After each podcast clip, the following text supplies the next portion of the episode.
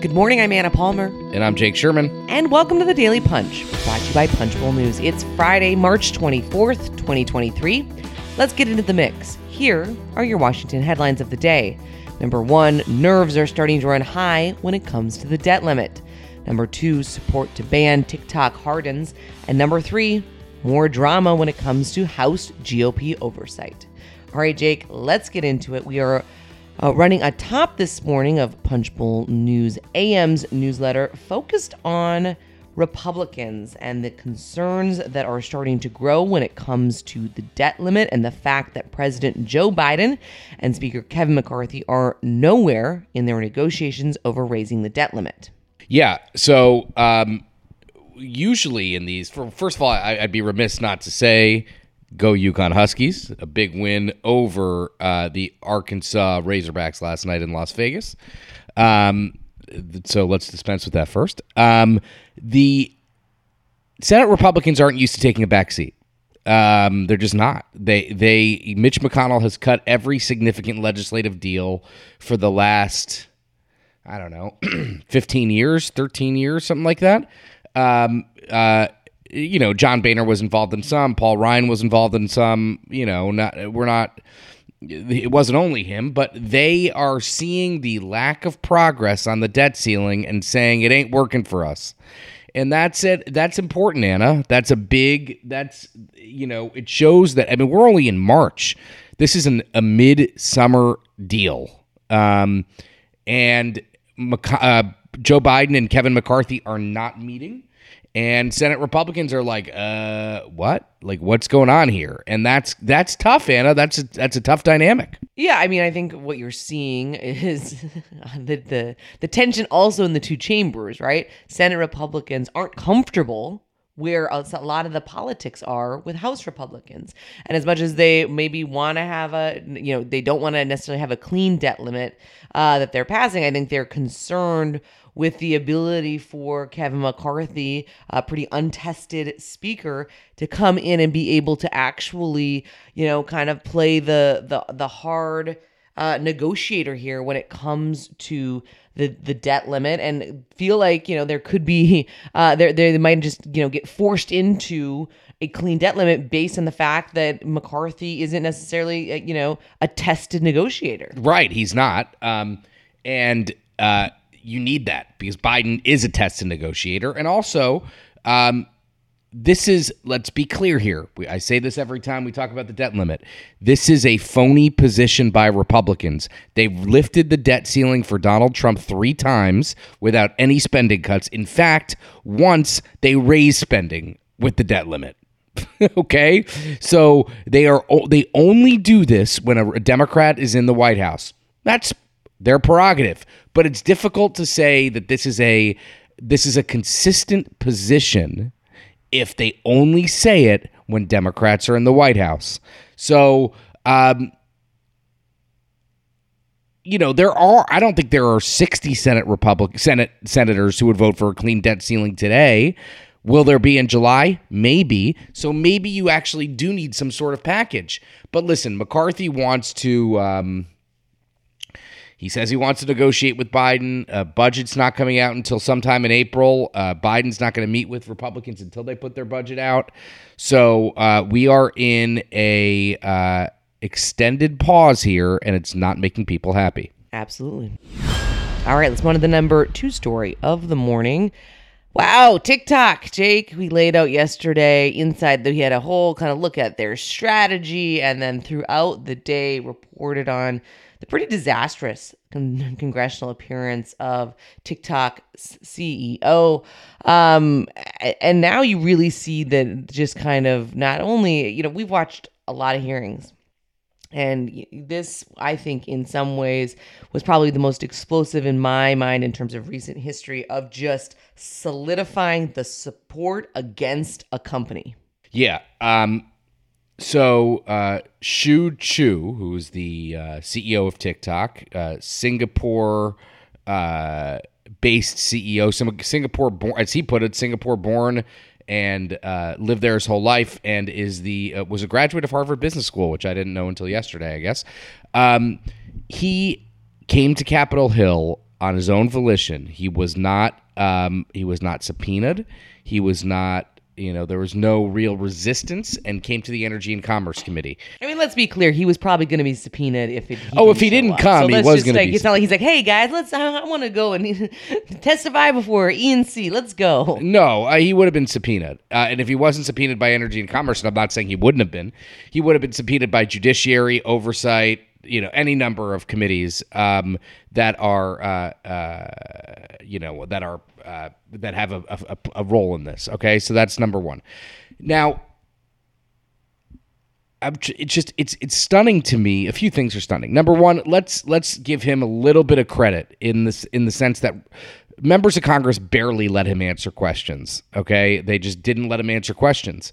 Uh, that's kind of typical for a congressional, especially in the House, a congressional hearing. The Senate perhaps is a bit more refined, um, but um, Anna, I would just say that he had trouble answering some core questions, which is, you know, for example, um, uh, I, the one one one thing that was interesting to me was the um, he well he number one he was asked if he gets any benefits from ByteDance, the um, the parent company of TikTok, the the Chinese based parent company of TikTok.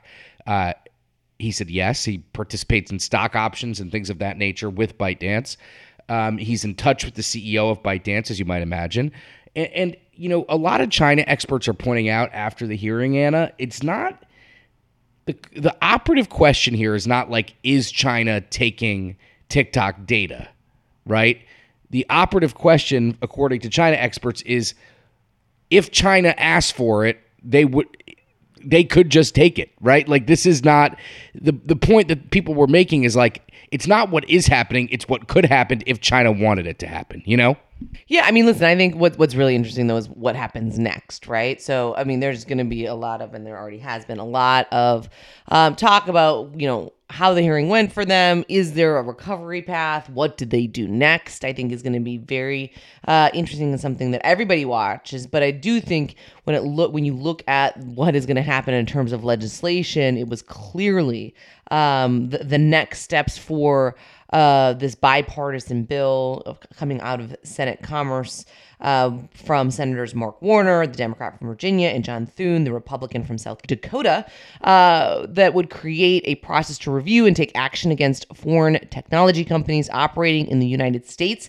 Um, is they're now expecting a bill, Jake, that that's going to be a companion bill in the House. Uh, we are reporting this morning that Warner has been in trading phone calls with Speaker Kevin McCarthy over the legislation. Um, you know, I think this is also interesting because it's not there's there's very TikTok specific bills, but this is much broader than that. This would allow the administration to ban social media apps if basically if they pose a national security risk, right? Few things to keep in mind here. Number one, McCarthy and Warner work with each other on the Gang of Eight, so they have a relationship. Number two, the um, uh, there are a range, let's say, of of bills ranging from, as you said, the Warner Thune bill to the Rubio bill, which outright bans TikTok. So there are a number of different bills that um, uh, are in the mix. The administration has backed the Warner Thune bill. That's what they want. Uh, It's interesting that's what they want because that puts the decision on the administration's plate, which is a politically tricky issue, right? Um, uh, TikTok has said they won't sell.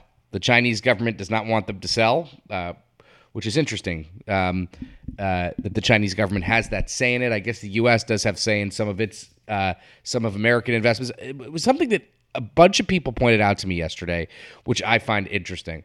If the U.S. bans TikTok, what will China do? Like, will they go ban the Google Play Store or the Apple Store? Like, I don't know what. I guess I'm not as familiar with the tech climate in China, but like people in tech and on Capitol Hill were saying to me last night or yesterday afternoon, China will retaliate, and that's what what members of Congress and the administration have to ask themselves. All right, let's go on to the number three story of the morning.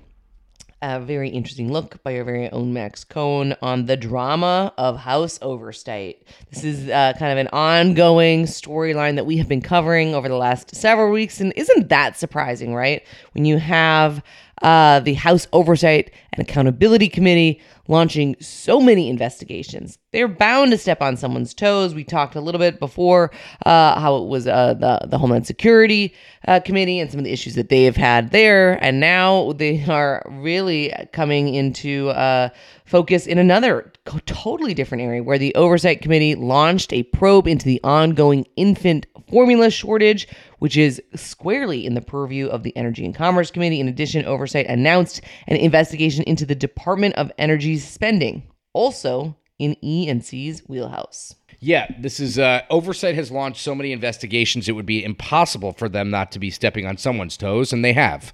Um, the oversight committee announced that baby formula investigation. Brett Guthrie, who chairs the health subcommittee on energy and commerce, went up to his fellow Kentuckian uh, James Comer on the floor and said, "Like, what's the deal, dude? like, this is my purview." Um, and he he he lightly criticized uh, Lisa McClain, who chairs the oversight committee holding the baby formula shortage, uh, he, uh, the baby formula hearing on that shortage, and she said, and Guthrie said, "I'm not sure Lisa McClain's experience. I know she's a grandmother, and I don't know if she had any personal experience with that and wants to investigate it." Wowza! Uh, and then McClain said. Uh, she's not a grandmother; she's a mother. Guthrie later, in a statement to us, walked back his criticism of McClain. So, um, there we are, Anna. You don't usually see member on member criticism, uh, especially when it comes from the same party in that way. Um, an interesting look at the dynamics and the ruffled feathers, certainly uh, when it comes to different folks getting in people's jurisdictions. So, uh, one of the storylines of this Congress we will continue to cover. I want to remind everybody uh, that we have a project, The Leaders uh, that we have been doing for the last several weeks, where we are profiling leaders across the country and how they are looking to move their economies forward in the post COVID world. We've profiled Oklahoma Governor Kevin Stitt. Atlanta Mayor Andre Dickens and Representative Emilia Sykes, the Democrat from Ohio. Uh, encourage everybody to go to punchbowl.news and check out the leaders. Thank you so much for listening. We really appreciate it. If you like the Daily Punch, talk about us, share us on social. It's the best way for folks to find out about us. You can also subscribe to our free morning newsletter at punchbowl.news. Have a great day and stay safe.